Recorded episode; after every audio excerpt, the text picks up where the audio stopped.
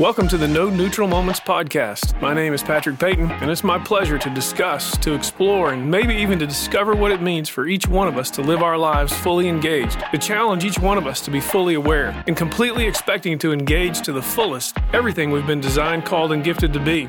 So, with all this in mind, let's not waste any more time. Let's go ahead and get engaged.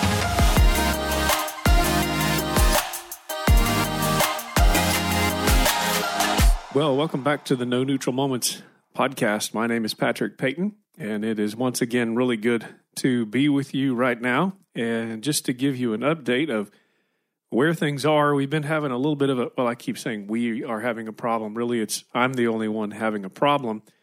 Kind of keeping up with the time schedule here. As some of you know, I've been a little bit busy here in the Midland area running for a political office, but we are probably by the time you download this podcast, I'll find out I will have found out if I have won an election or lost an election.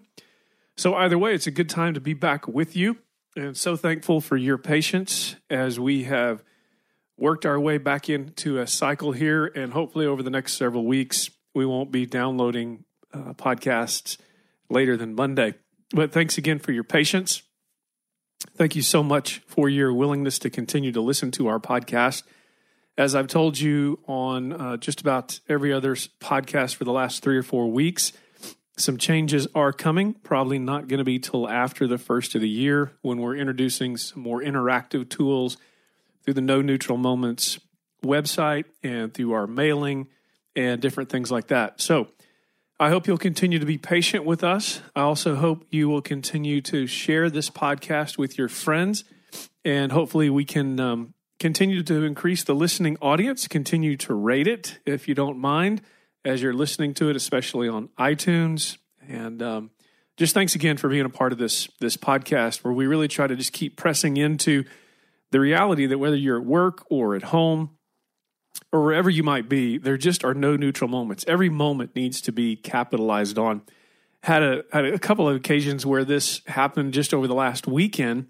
Uh, we had the privilege of going to visit our youngest son at College Station at Texas A&M. He's about to graduate and start his career, and so we took off and went to one of the football games over the weekend. And sure enough, we're at a restaurant and we're just waiting in line. And this lady comes up to me, and her husband's right next to her, and she says, "Hey, you don't know us, but we went to Stonegate years ago, Stonegate Fellowship, where I used to uh, teach and pastor." And she just began to talk about what an influence we had on her life, and they had moved away. And then she says, and by the way, just before we got out of the car, we've been listening to the No Neutral podcast on the way here. So, again, you just run into people. Then later on, um, it was the next night, or I think it was uh, Saturday night, we ran into some other people. And, and so just realize, and, and I know some of you are saying, yeah, but you had a bigger audience. Just remember, everywhere you are, everywhere you find yourself, there's an opportunity to uh, to serve someone, to be an example to someone, and even to serve yourself and be an example to yourself of the kind of quality of person you are and what you're seeking to become. Well, let's change gears now, and I'm going to move into a podcast uh, over the next couple of weeks. This will be a two to three week podcast. Not sure how long, depends on how fast we go here. But I'm going to use a couple of tools. Well, really just one tool, but I want to make sure you understand where this tool is coming from. I'm going to root what I'm talking about over the next couple of weeks, and it's going to be a leadership topic related to some generational differences. But I'm going to root it in a teaching by my very good friend, Dr. Kathy Koch of Celebrate Kids.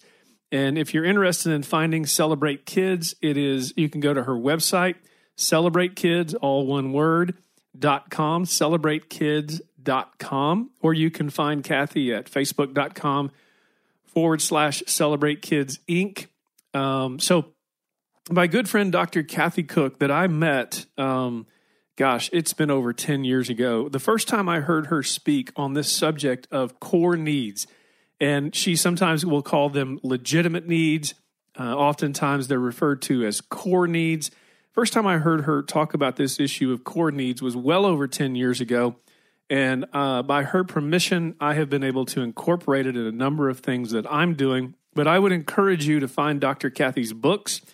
to find them on her website, to find them on Amazon, and to read her books about core needs, about real needs, legitimate needs. And it will really serve you in an amazing number of ways. I'm going to get to that here in just a minute, but I want to just give all credit where credit is due to Dr. Kathy Koch and her work. She has poured into my life much more than I have ever poured into hers. And hopefully, what I'm going to share with you over the next couple of podcasts, rooted in some of what she has taught me, will help you in leadership, especially as it relates to generational differences and how we lead generationally in the workforce. And this, this is a topic I have found myself discussing it with various companies over the last six, seven months, and it has resonated and it has found a place. And also, as we move forward, the reason this teaching has resonated is because there are some massive generational differences taking place in the workforce. And I am not going to use a term in a negative way, but it's some generational differences between what we have grown comfortable calling the millennials, which I think is um, maybe a generation a little before that, or, or people a little before that, maybe a little after that. But there's just been a change in what I would call corporate culture and understanding leadership in that culture. And I'm going to attempt over the next couple of weeks to give you perhaps a different way of seeing what's happening in the workforce. And I'm going to actually refer to it now as I switch gears and, and take you to another step to lead up to this.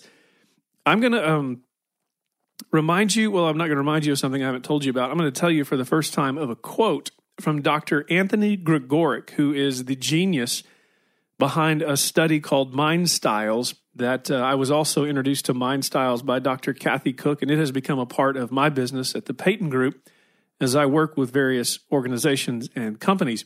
But Dr. Gregorc, in his study of mind styles, and mind styles, to put it quite simply, is a uh, some work you do to discover how you take in information as an individual and then what you do with that information as an individual. It's not a personality test. We don't have time to go through it. But within the teaching of mind styles, Dr. Gregorc makes the statement, and I'm not going to quote him directly, I'm going to give you the general idea. He says, if we are forced to operate a certain way that is not in accordance with how we are wired, then we will create a catastrophe or create an emergency in order to snap us back to the way we're wired to think. So, so let me say that again and um, and and try to help you understand what I'm talking about. It'll make some more sense as I press on into this topic.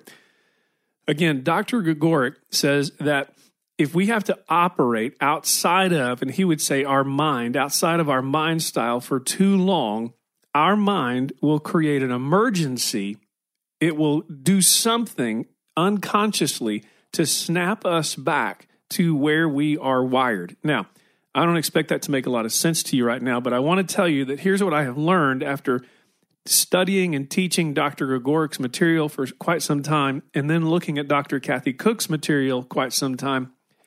I have come to the conviction that culture does the same thing. And when I say culture, I mean a society's culture as well as a company's culture. In other words, cultures reflect who we are. And let me give you another quote Our doing always reflects our being, but sometimes our doing gets away from who we really are. And so culture or society will shift in order to get us back to where we feel we need to be. Now, I don't expect the first eight minutes here to have made a ton of sense to you. But I'm going to give you a little bit of an example of what I'm talking about. And I'm not making a political speech here, but I want you to see something from a 30,000 foot level that might help you. Having been in the midst of the political arena here for the last three months, my political race has been really quite mild compared to national politics. And that's just a reflection of this place, this wonderful place that I live in called Midland. But I would even assert to you that politically, our culture shifts back and forth, almost shifts towards the extremes because it's trying to regulate itself away from extremes. And you say, I still don't have a clue what you're talking about. Well, let me pick up a little bit and go through a little history of presidents and you might, might be, begin to pick on pick up on what I'm saying. So I'm just going to go back a little bit um, to the era of Franklin D. Roosevelt, which, if you'll remember anything in history, probably two or three big things. Franklin Roosevelt came into office, Great Depression, so you remember that. And then Franklin Roosevelt is also responsible for some social welfare programs. And then you'll obviously remember that he was the president presiding over World War II. And so you have what society would call, no labels applied here, I'm just giving you something to wrap your mind around. You have what society would call a somewhat liberal mindset or mind style or culture throughout our country, all throughout the 30s and the first half of the 40s. And then you have Harry Truman. You could probably make some arguments about a few things there, but not a lot that most of us really understand. But then you get into what I would call the first correction or snapping back. So after almost two decades of what we would call perhaps liberal leaning culture shifts again, and you have something a movement to the right throughout the decade of the 50s almost starting in about 1953 with with uh, Mr. Eisenhower all the way through about 1961 and you would call that fairly right wing you you would say that we moved to the right to something more conservative something reflective of and this may not mean anything to anybody of happy days uh, the typical neighborhood and just wholesomeness maybe and that may be a bad word but just you went from left to perhaps right. And then as you know well maybe you don't know there was again a bit of a snapback or society what i would say kicks back. And so society kicked back and you have this election of a young quote unquote liberal though by today's standards john f kennedy would be quite conservative you have Kennedy coming into office. We know the tragedy that occurred there, but then you have his vice president, the Texan, Lyndon Johnson, who becomes president for the rest of the 60s, from 1963 all the way through 69. And there at the end of his presidency, he says he will not seek his party's nomination. But you're familiar with Lyndon Johnson primarily because of a couple of things. He took over after the tragedy of John F. Kennedy's assassination. Many, many civil rights bills were passed under his leadership, which were necessary. But then you saw some liberal social programs kick in under Lyndon Johnson as well. And then almost everybody is familiar with the Vietnam War. So then you see society kick back again. So you've gone again. You've gone from left Roosevelt, right Eisenhower, left Kennedy Johnson. Then you have this kick again, and you get to Richard Nixon and Gerald Ford you know what happens to Richard Nixon. Then Gerald Ford steps in. Maybe you don't know what happens to Richard Nixon. Basically, he resigns in humiliation. Then you have Gerald Ford, and then you have kind of a middle ground candidate that might have been one of the weakest foreign policy presidents we'd had in a long time, which was Jimmy Carter, kind of middle of the road as society's kicking back. And then you go right again or to the right politically, and you have the decade of the 80s with Ronald Reagan from 81 to 89. And then you have a little bit left over of Reagan's legacy with George H.W. Bush, one term, and then society kicks again. You see some changes again, and you have Bill Clinton elected. And again, things sort of snap back left. Now, follow this again. You have two terms of Bill Clinton, what I would call more of a, a snapback from the Reagan era to the Clinton era. Then you know what happens probably next. You have another kickback, and you kick to the right you're probably getting the idea here. You have George W. Bush, two terms. Then you kick again and you get Barack Obama, two terms. And then we have this huge kick in what I would call the Donald Trump presidency. And it's a kick back to the right. And that, that that's a, a bit of a simplification, but I wanted to show you that model of how society tends to linger on one side and then it corrects itself. Now, why is that so important? Well, let's shift this to the leadership level of work. I think the same thing happens in work, but I think it takes place over a much longer period of time. In other words, several generations will operate under a given, and let's just use the word style, let's use the word attitude, let's get let's use the word culture culture at work will operate under a certain mind style in the way it functions. And then something will happen to kick back against an, an accepted work culture. And when that kickback occurs, I'm going to submit to you that when it happens, it happens because of people's core needs. Now, I'm going to begin to just talk to you about these core needs and wind this whole thing together, but we're going to finish this first episode with sort of a high level look at what these core needs are. And then on the next episode, I'm going to talk to you about how I'm seeing this manifested in the workplace and why I think it's so important. So I spent a lot of time, I spent 15 minutes on this podcast trying to get you to wrap your mind around this idea that if we operate in a certain way that needs to be corrected, we oftentimes even unconsciously self correct. And I tried to show you this in the political realm with presidents. I'm asserting to you that the same thing happens in your office, but it takes longer. Most of the presidents, obviously, because of term limitations, it was two two terms, eight years, and then society kicks back and say we need to have a bit of a correction. And you get two terms. Society says we need to kick back, and you have a correction. And but in work, this this kickback takes longer.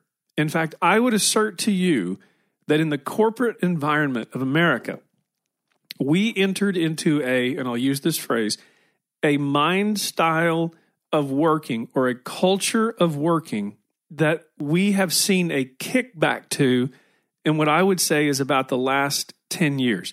And the last 10, maybe 15 years has been kicking back against a cultural mindset of work that, quite frankly, we needed a kickback from. And so I think here's what I'm going to do I'm going to just end this episode right now, and I'm going to end it in complete confusion that I've introduced you to this idea. And then if you tune in to the next podcast in a week, then I'm going to, uh, I'll push back into this arena and start to describe for you uh, what this mind style is that we used to have and then what the kickback is and how it's rooted in what I believe is demonstrated by Dr. Kathy Koch's five core needs. So, I've taken about 17 minutes to totally confuse you. Might be the most confusing podcast that I have done, but I hope you'll tune in next week and I'll start unpacking these core needs, the culture that has been built up around the core needs in the wrong way since about the 50s what's been happening the last 10 or 15 years and the challenges I see us facing in the corporate world, in, in the work world, as our society kicks back against a way and a mind style and a mindset of doing business. So, very confusing, very difficult, but I know we have this amazing audience, and I hope you will tune in to the second podcast in a week from now as we keep pressing into this. Uh, I guess I can call this this this cultural kickback on how we work or how we work together. Thanks again for tuning in to the No Neutral Moments podcast.